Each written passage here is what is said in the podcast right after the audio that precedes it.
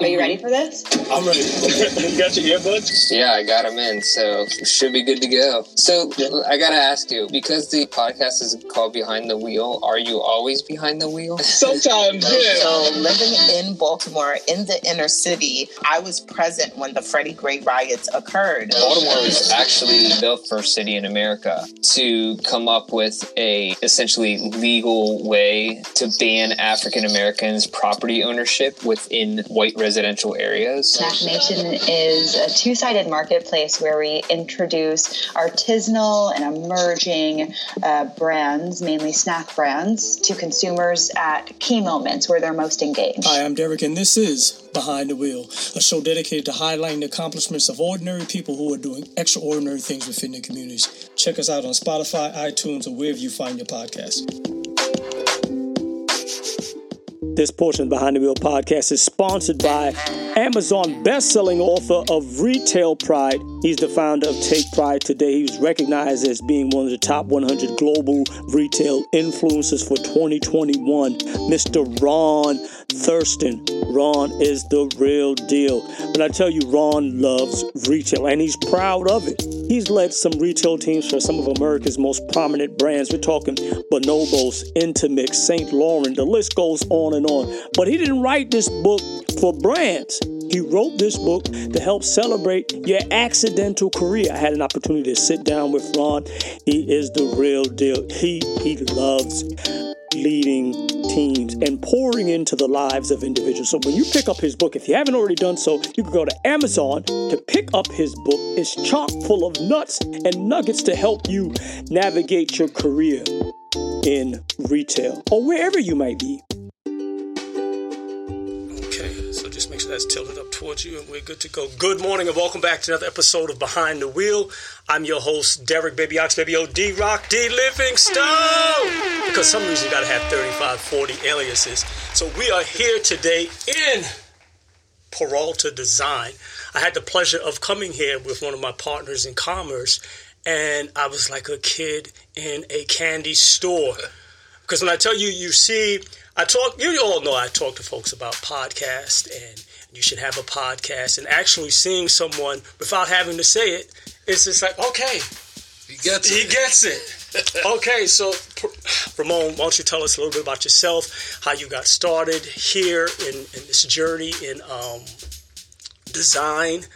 Uh, yeah, take it away, and I'll yeah, shut man. up. Yeah, well, I don't know how much time we have, so maybe we'll do this in parts, but um, I'll, I'll be as brief as I can and try to give you the what I think are the meaningful parts. Uh, so, I've always had a, uh, the awareness to know I had a gift for art. You know, from a very young age, um, my parents encouraged it. They bought me crayons and coloring books and things like that. And and even as early as second grade, I remember um, my teacher asking me to draw something for her in front of the class, and, and seeing the reaction of the class and the teachers looking at the artwork.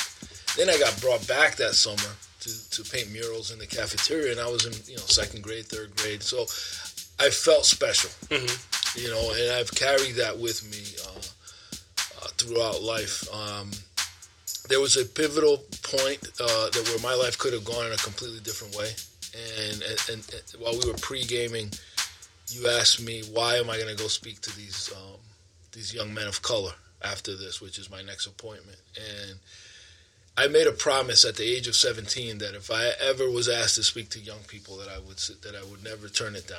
Why? Um, I almost threw my entire life away the summer after I, I graduated high school. Um, I had already been accepted to to University of Bridgeport. Um, I was my friends were already calling me college boy, and I, I grew up in the hood in the south side of Providence. And the summer that I graduated this college prep high school that I was fortunate enough to attend, um, I was running my dad's garage. My dad was an entrepreneur, probably the first one to inspire me. Um, fixing cars, I used to work there. I used to tow cars, do brake jobs, oil changes, you know, all throughout my teenage years. And this particular summer, my dad was out of the country burying my grandmother in the DR, and I received a phone call from my girlfriend who was working at a pizza place in, let's just say, an affluent part of town. And she was in distress. And so, of course, I'm 17, I'm running the shop. It's the middle of the summer. Egos flared up already, and I go to the go to the pizza place and I confront this group of, of men that were harassing her. And what turned out to me, uh, it turned out to become a, a racially motivated attack. Right. So these four guys called me a spick, pushed me outside, proceeded to jump me. One of them knocked me out, and uh, when I came to, um, all I wanted to do was get revenge, and I got my revenge. But that revenge got me facing some serious charges at the age of 17. And the day that I went to court, uh, my um my attorney, who was my dad's friend, said to me, "You have you, have a 50-50 shot." He, she, he said to me, "If it's this woman, a judge, she hates minorities, and she's she's going to put you away. If it's this other judge, he's my boy. I'll talk to him. I'll let him know you're a good kid. You're going to college. You know, this was just, uh, you know, a mistake. And when we got there, he looked in to the court and he came back out and he looked at me and he said, Merry Christmas. And it was his friend. And they've they've seemed to talk to him for about 20 minutes or so. And and uh, when I got in there, um, I was I was fortunate and blessed to be given six months probation and allowed to cross state lines and go to go to University of Bridgeport. And when I turned 18, which was only going to be another eight months, my record was wiped clean.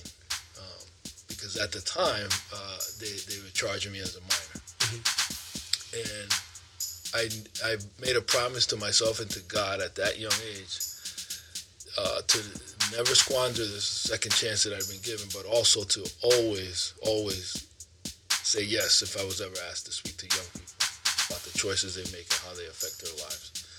I went on to go to University of Bridgeport and met the the brothers of Alpha Phi Alpha, which totally changed my life. I, I've been an active member for 33 years. You look about 35. I- Yeah, I, think, I, think, thank I, you. I think, I think, Thank uh, you. Thank you. No, I, I, I, I'm 51. Mm-hmm. Um, I earned every every year, um, but I, I will say that um, the path that I went on from there, uh, I went out to meet my wife in college. My daughter was born in college. That was another kind of uh, blessing and and made life a little bit more challenging for us. But it motivated us. I, I, I, my theme has been adversity can propel us forward. You know, a lot of people think, "Oh man, something bad happens to me is going to set me back." yeah. It can propel you forward. It's it depends on how you look at it. You know, and, and it's all perspective. Einstein says, you know, we could either see, think that the universe is working for us or that it's working against us. Yeah. The universe is doing the same exact thing. It's how do we look at it? Yeah. and and uh, I've chosen throughout my life to to um, to take these setbacks as as uh, opportunities to propel myself forward. Fast forward to my professional career. Um, yes, I was on the team behind Priceline.com. That's part of my story. Um, He says on the team, you were the senior art director. right. I, well, I was. It was a small team. Mm-hmm. Uh, I was doing very early web design, very early e-commerce ads, banners, animated banners, gifts, you know, things like that. And I did a lot of the newspaper ads for them. Back then, it was um, name your own price. And I had I had arrived there because I had I had spent some time in corporate America and just realized how awful that environment can be, how toxic it can be. Mm-hmm. So a lot of the people that were leaving the company that I was at were ending up working for this eccentric, you know, billionaire named Jay Walker, who was inventing this new way to travel. And those people brought me over there. And, and I guess in any industry, it's incestuous. If you know good people, you pull them in, whether it's music or whether it's creative. So they brought me in. And because I had had such a bad experience in corporate, I was determined that I was going to be on my own. I was going to go there as a consultant. And so I say that because when Priceline went public, a lot of people became instant millionaires. Mm-hmm. You know, it, it IPO'd, people had shares and options and so forth. And I didn't really capitalize off that because I wasn't a full time employee. So instead, what I decided to do was try to catch lightning in a bottle again.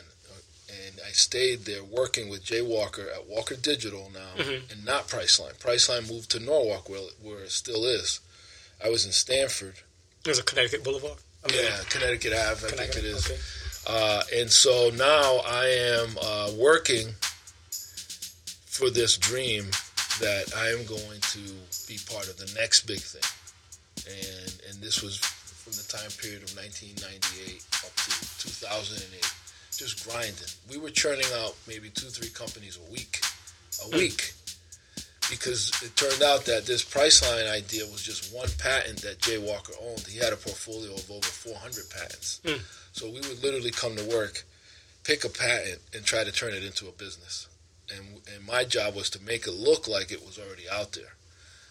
And then he then Jay would present this to investors, and people would either buy the company or invest in it or whatever, or it might turn into something different. Mm-hmm. So this went on for years. And that's really where I learned how to launch brands because we were launching brands constantly.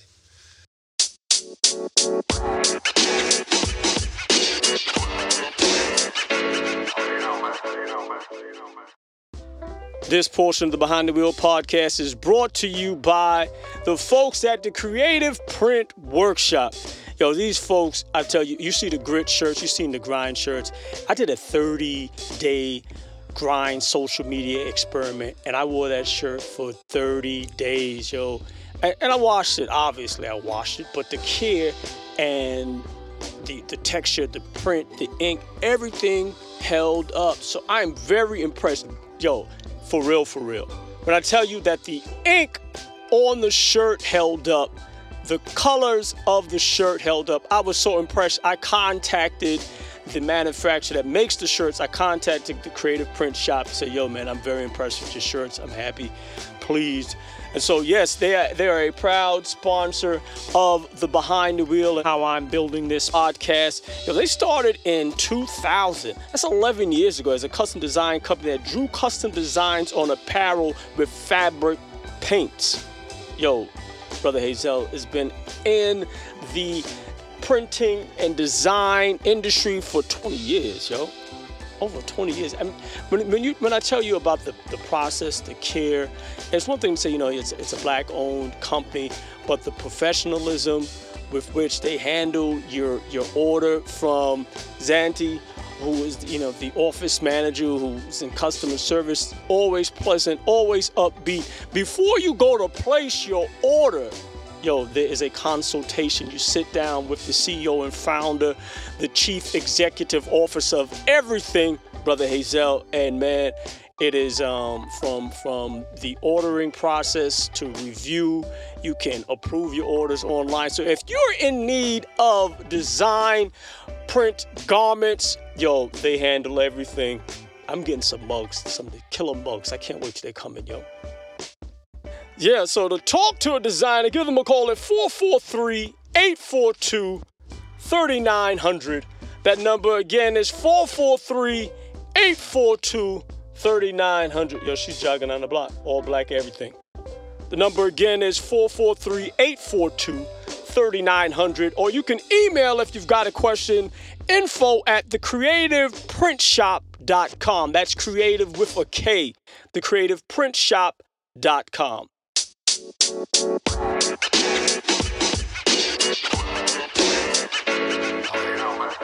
2008, the market crashed, and uh, I was part of the probably the first or second wave of layoffs at Walker, and uh, it was devastating to me because um, my daughter was there interning. She had to help me pack my office, you know, and and I had been there for so long, and I had been telling my family like, this is going to take off. One of these things is going to take off. So I was living beyond my means. I was expecting a windfall. And when you work in Stamford, you're you're you- you're parking your Jetta next to Mercedes and Jaguars, and, and you want to be in that ambiance. And so my eyes were bigger than my stomach in those days, you know. And it was a really uh, harsh reality to to have to accept that there wasn't going to be a windfall, and there wasn't going to be an invention that I was going to be a part of. And and fortunately, J- uh, Jay was generous enough to grace me with six months severance, which became, I would say, the seed capital, unbeknownst to me, to what we have today for Peralta Design. and I started it in my in my basement. And after commuting to Stamford for ten years, sometimes it would take you two hours to get down there. Right? I would watch movies in my car when it was snowing and stuff like that.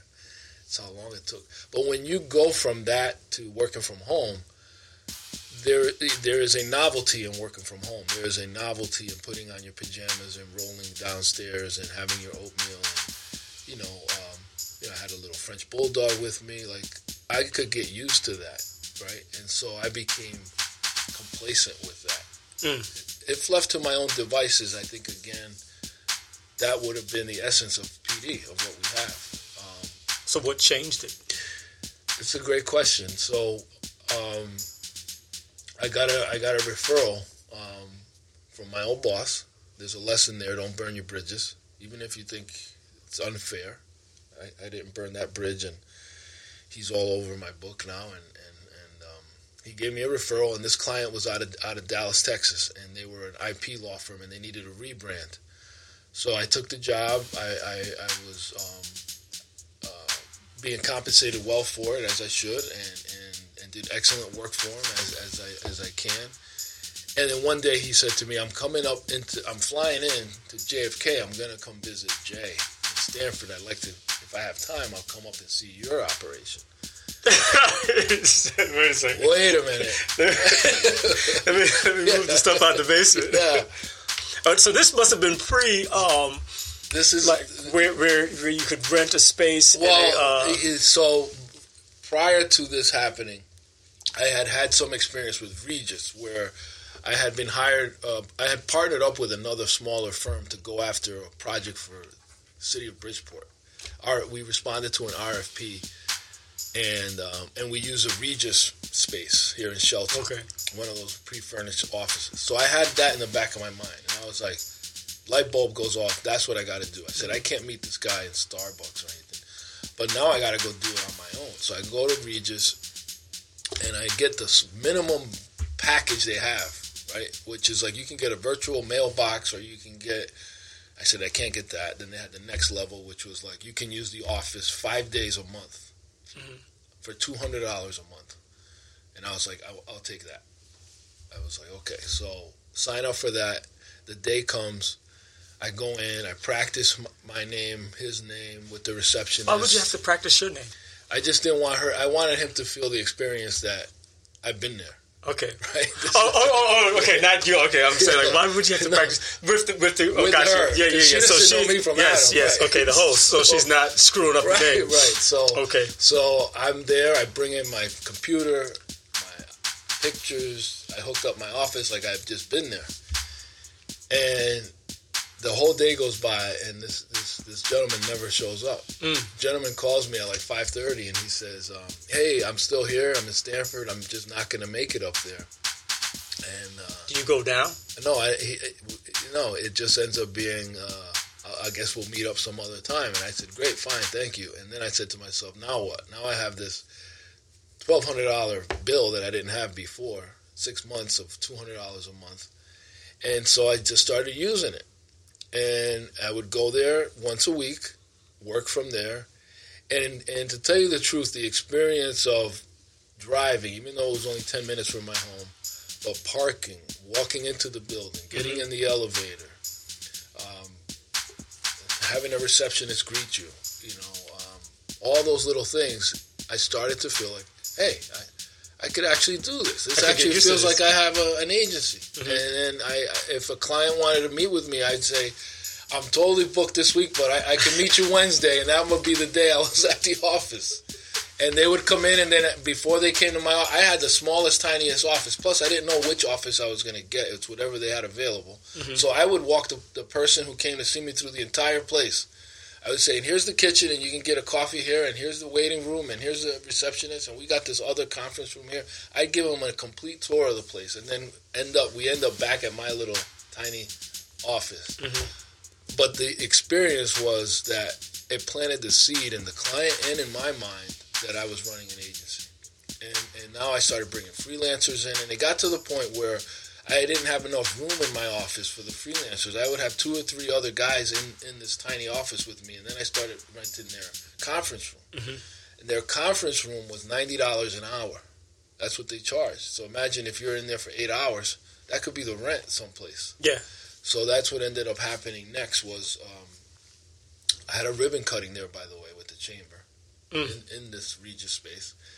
So the optics of having my own place really were powerful. And and then um, I had a friend downtown Shelton who who had someone moving out who let me sublease an office from him, and we shared a conference room. And now I had my own conference room as long as I needed it. And it was five hundred dollars a month, so I went from two hundred to five hundred, and that, and that was a leap. I remember even back then, my wife saying, "Why are you gonna go pay this? You, you can just work for." And it was just like entrepreneurs just we just take leaps.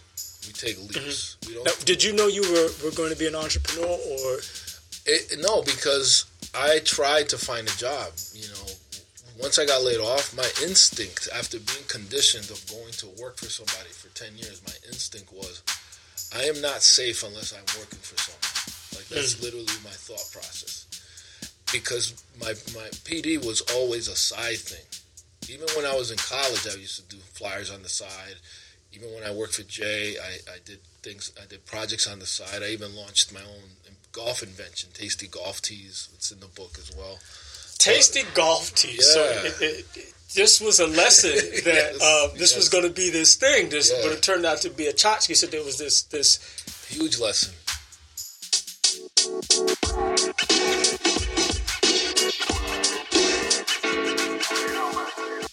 This portion of Behind the Wheel podcast is proudly sponsored by the folks at Lenses Only. Yo, so I was in the market for a new pair of glasses. I had lost my frames, my prescription was long overdue, and now I'm a little down. Until one day, I walked into the Goodwill and I found a pair of frames, same color, different shape. I'm up to trying something new. I call the manufacturer and say, hey, listen, do you think you can put lenses inside of these frames? Nah, son, it's out of circulation. So I get a pair of glasses, but I go to Almighty Google because I still like the frames. Hey, listen, do you think you can? Is there a company out there that can put lenses into existing frames?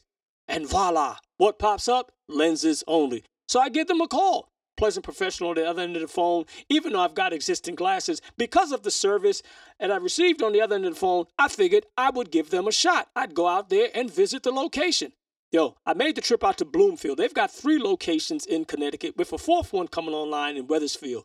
Ah, man. 50% off designer frames, but 80% of their business is with putting lenses into your existing frames. Most opticians won't risk it, but not at Lenses Only. They've got you covered. So, how does it work? You go online to lensesonlyoptical.com, you plug in your prescription, you select your lens choices, you pay cha-ching, and they will send you a box with a return label so you can put your frame in them. And then within a couple of weeks, voila, they're back at your home and you're seeing clearly as ever. So if you want regular frames, though, you've got to make the trip to Avon, Bloomfield, or Torrington. And yes, as I said, a new location location's coming online in Wethersfield on Silas Deane Highway. Lensesonly.com. They've got all listen, yeah. DR and I'm saying, okay, golf fan. How do you? How does Yeah. one become a golf fan? Um, like, was that a strategic move to become to get into golf? No, well, that corporate, the, you know, there were some good things that came out of my corporate America experience, and one of them was, you know, I befriended a, a gentleman that was from down south, and he was a big avid golfer, and he got me into golf, you know, and I tried it, and I fell in love with it. You know, I don't know what it is about golf. There's a. It's addictive. it's addictive. it's addictive, and and I think it has all the makings and trappings of of uh, I would say of the, of the entrepreneurial mindset of of uh, chasing, chasing what could be, and knowing it's in you. And it's golf has that ability to give and take, you know, and you might hit a beautiful shot one moment and feel like I got it in me, and then you, you, the rest of the round you're trying to chase it and you can't, you know. I guess the, the a buddy of mine introduced me to it. You know, it's like we, the other managers were Yeah. going out, and, and it just seemed like beer and drinking Yeah. and. Growing up in the hood, it was like active sports. I'm like, okay, so we're just driving around on this caddy, drinking. Right, Maybe it was just the introduction to it. Right, it was a bad group that you were in. And then some people think of it as is is there's a strategy, there's Yeah. this mindset, there's Yes. this routine, and there's it's, it's detailed. it's detailed and it's and it's a great it's a great metaphor of life. Yeah. because uh, it's all mental.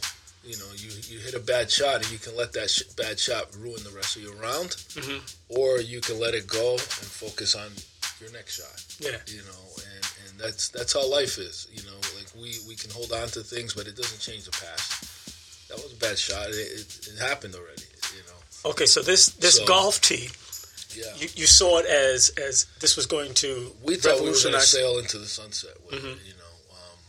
And it was just uh, one of my buddies from Walker, who was also an inventor. We were we were on a tee box and and we were chewing our tees. We happened to be chewing our tees, you know, uh, like toothpicks. And but the, they were nasty. They they they were they had paint on them, whatever. And it, when it occurred to us, wouldn't it be wouldn't it be great if you could actually just chew on these? And they and they were like toothpicks. They were clean, or they had some mint flavor mm-hmm. And, and we decided to like investigate it. And and it turns out the inventor of a golf tee is a black man, you know, Okay. American uh, dentist. And his name escapes me not, but I believe it's Grant. But black man, U.S. inventor of the golf tee. Um, but we decided to patent, and we did. We patented the world's first flavored golf tee.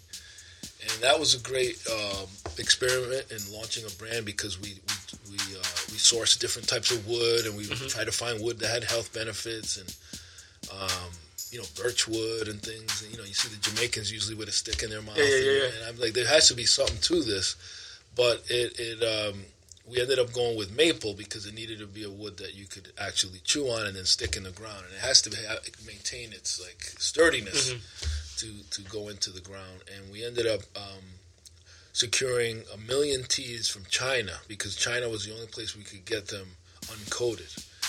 There was a big company here uh, in the states called Pride Golf, and they they they were, they kind of had a, a lock on it, but their tees had like a polyurethane on them. We needed something that was like raw. And then we found a company in Maine where we would ship the tees, and then that company was already doing medical wood products. So it was very turnkey. We never actually touched any product.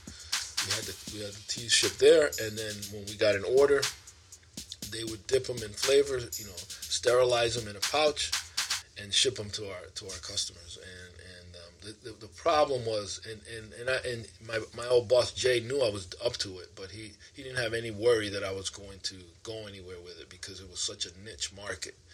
And you learn this that um, you know, if you have a pool.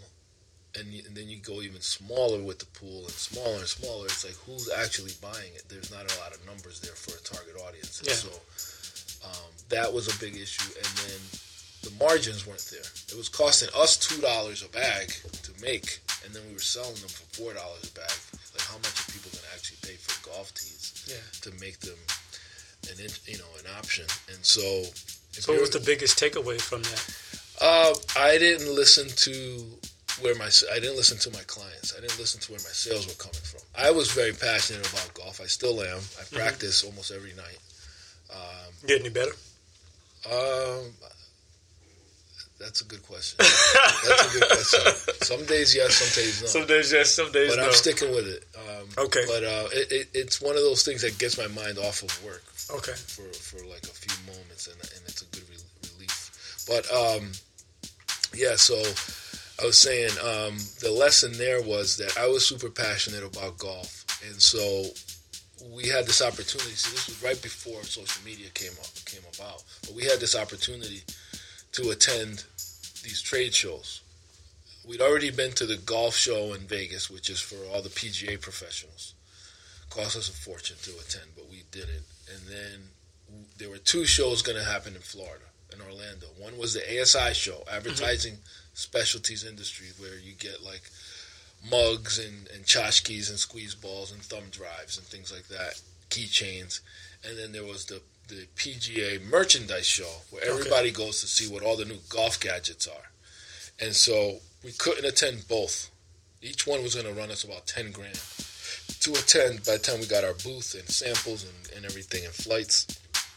And so I was the marketing guy on the squad. So we had an inventor, a marketing guy, a sales guy, and we had a lawyer. So that was like four partners. And when you're building these small little companies, you're like the Avengers. Everybody has to bring something To the table. To the table. Yeah. So, so they trusted me that well, you're the marketing guy. You tell us which show we should go to. And I and I said, I said we're not a tchotchke. We're a golf product. We want to, we want this to be in the hands of you know, George Lopez and Tiger Woods and all you know. So we go to the we go to the PGA show, and after that we realize like we're out of money, and we realized like that the only people really calling us for to buy tees were from charity tournaments, special events. They wanted giveaways. Gotcha. They wanted something to put a logo on. They wanted a promotional item. So we missed the mark, and and I always wonder what would what would it have been had we gone to the ASI show. Um, we would have been in more catalogs. We would have, we probably would have done better, but it was a mistake. And had I looked at where our sales were coming from, not where I wanted it to be, and I think a lot of entrepreneurs steer with a heavy hand. They, they steer their companies where they think they want it to go, Yeah. Not where their cu- customers Customers are saying. and and and that kind of leads us to you know i know we're going to talk about the podcast but a big part of that is not thinking about what, what we want but what our customers need Yeah, that's a good segue. So when you, when you were thinking of the uh, the podcast, who did you have in, in mind, and who was the podcast geared toward? so Yeah. we you know for years i've been doing a workshop series called brand u or brand university uh, for score and scores like the uh, the society of retired corporate executives and they, they give free business advice basically. So they, they often ask me to volunteer and I and I've been there. So much like the story with the young people um, I'm also passionate about helping the displaced or the the, uh, the reluctant business owner that's kind of trying to find his way. Because that's how I found myself being laid off not being able to find a job and then kind of being positioned to build my own brand and launch my own brand.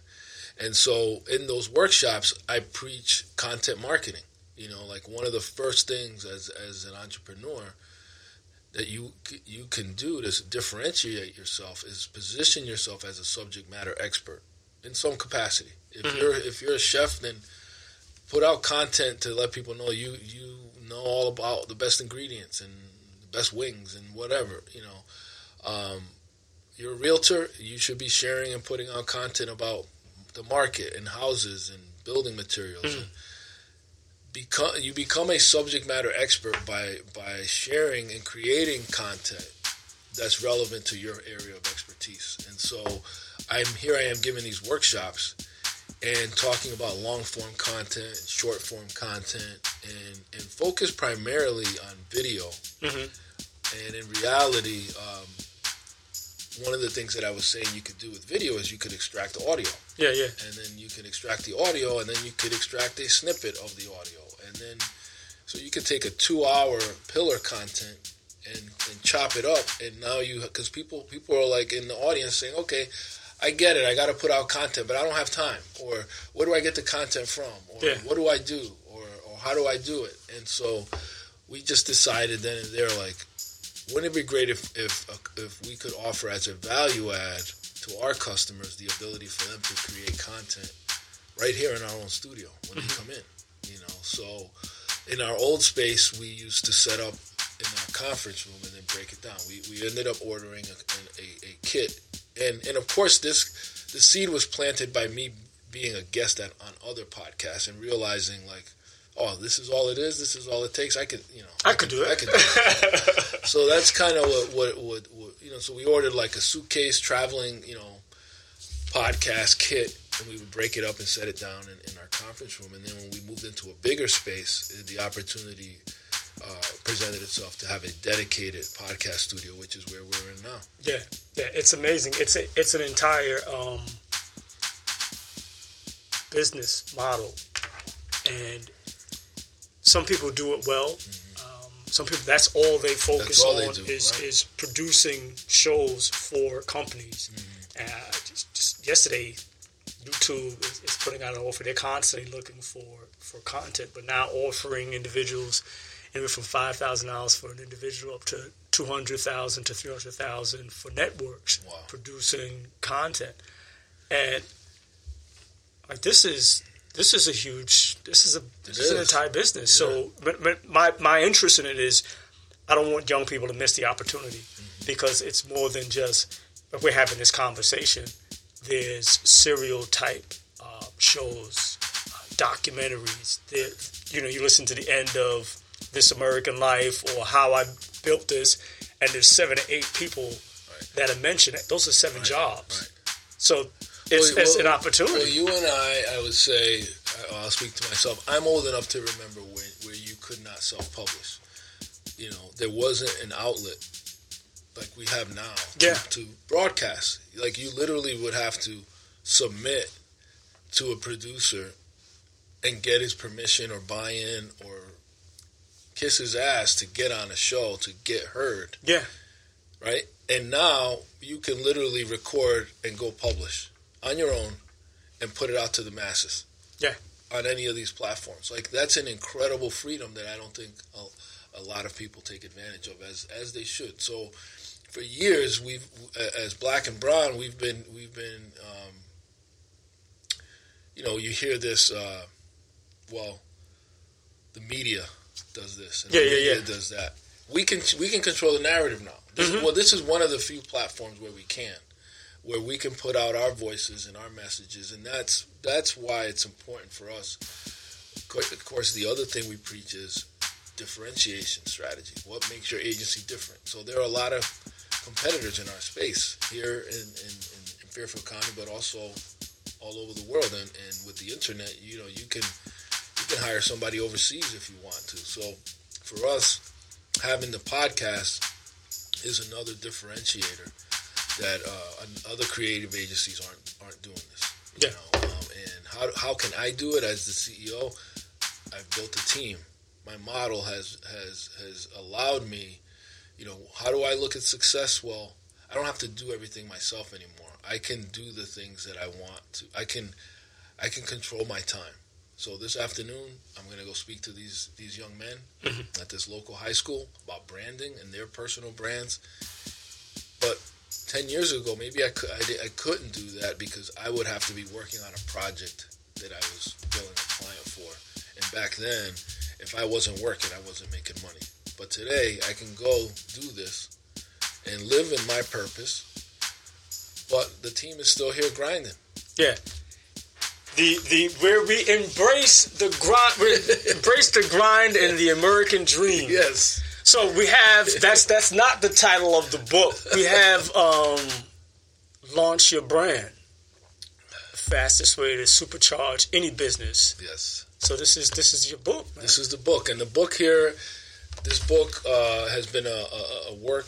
I would say the last three four years.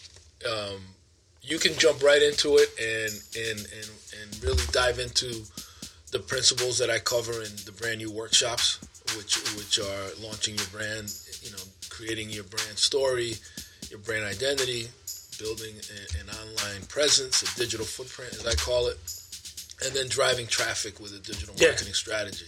But in the back of the book is my story, and I take and I take the reader through the journey um, that we, we touched on of, of being a part of the Priceline team, getting laid off, and and building the foundations of, of what's become PD over the last 14 years. And now, you know, we have 10 full time employees here. We have employees in Florida as well. We have uh, two locations, headquartered in Connecticut, offices in Florida, and got this podcast, you know, and living my dream, man. You know, going from completely, you know, faced with an uncertain future to embracing that uncertainty and building upon it, you know, and, and actually trusting that I'm right where I should be and, and, uh, and, and you know, so grateful for the team we have and, and being able to watch them develop and grow and become leaders themselves. Like I want every single one of my team members to become great leaders. You know, like, Yeah. so I'm building an army of leaders. You know, and that's that's that gives me even more purpose. Mr. Ramon, thank you so very much. I certainly do appreciate it. I think it's important for um, for young people, people in business, Mm-hmm. to sometimes people have to see something for you know six times Right. before they actually get oh, this is, oh, he's just not doing this because he wants to, you know, he wants to get my money. No, mm-hmm. this is, this is why mm-hmm. I talk about podcasts. This is why I talk about branding. This is why I talk about getting your message out there because the, it's powerful. I mean, you've had some some incredible people come through and share their stories here. You're giving them a platform, and, and now you're going and, and sharing your message with someone else. So it gives them the idea of what's possible. Thank you so much for your time. Absolutely. I certainly do appreciate it, man. Thank you for having me on your show. I, I, we're here in the studio. Thank you. Peace.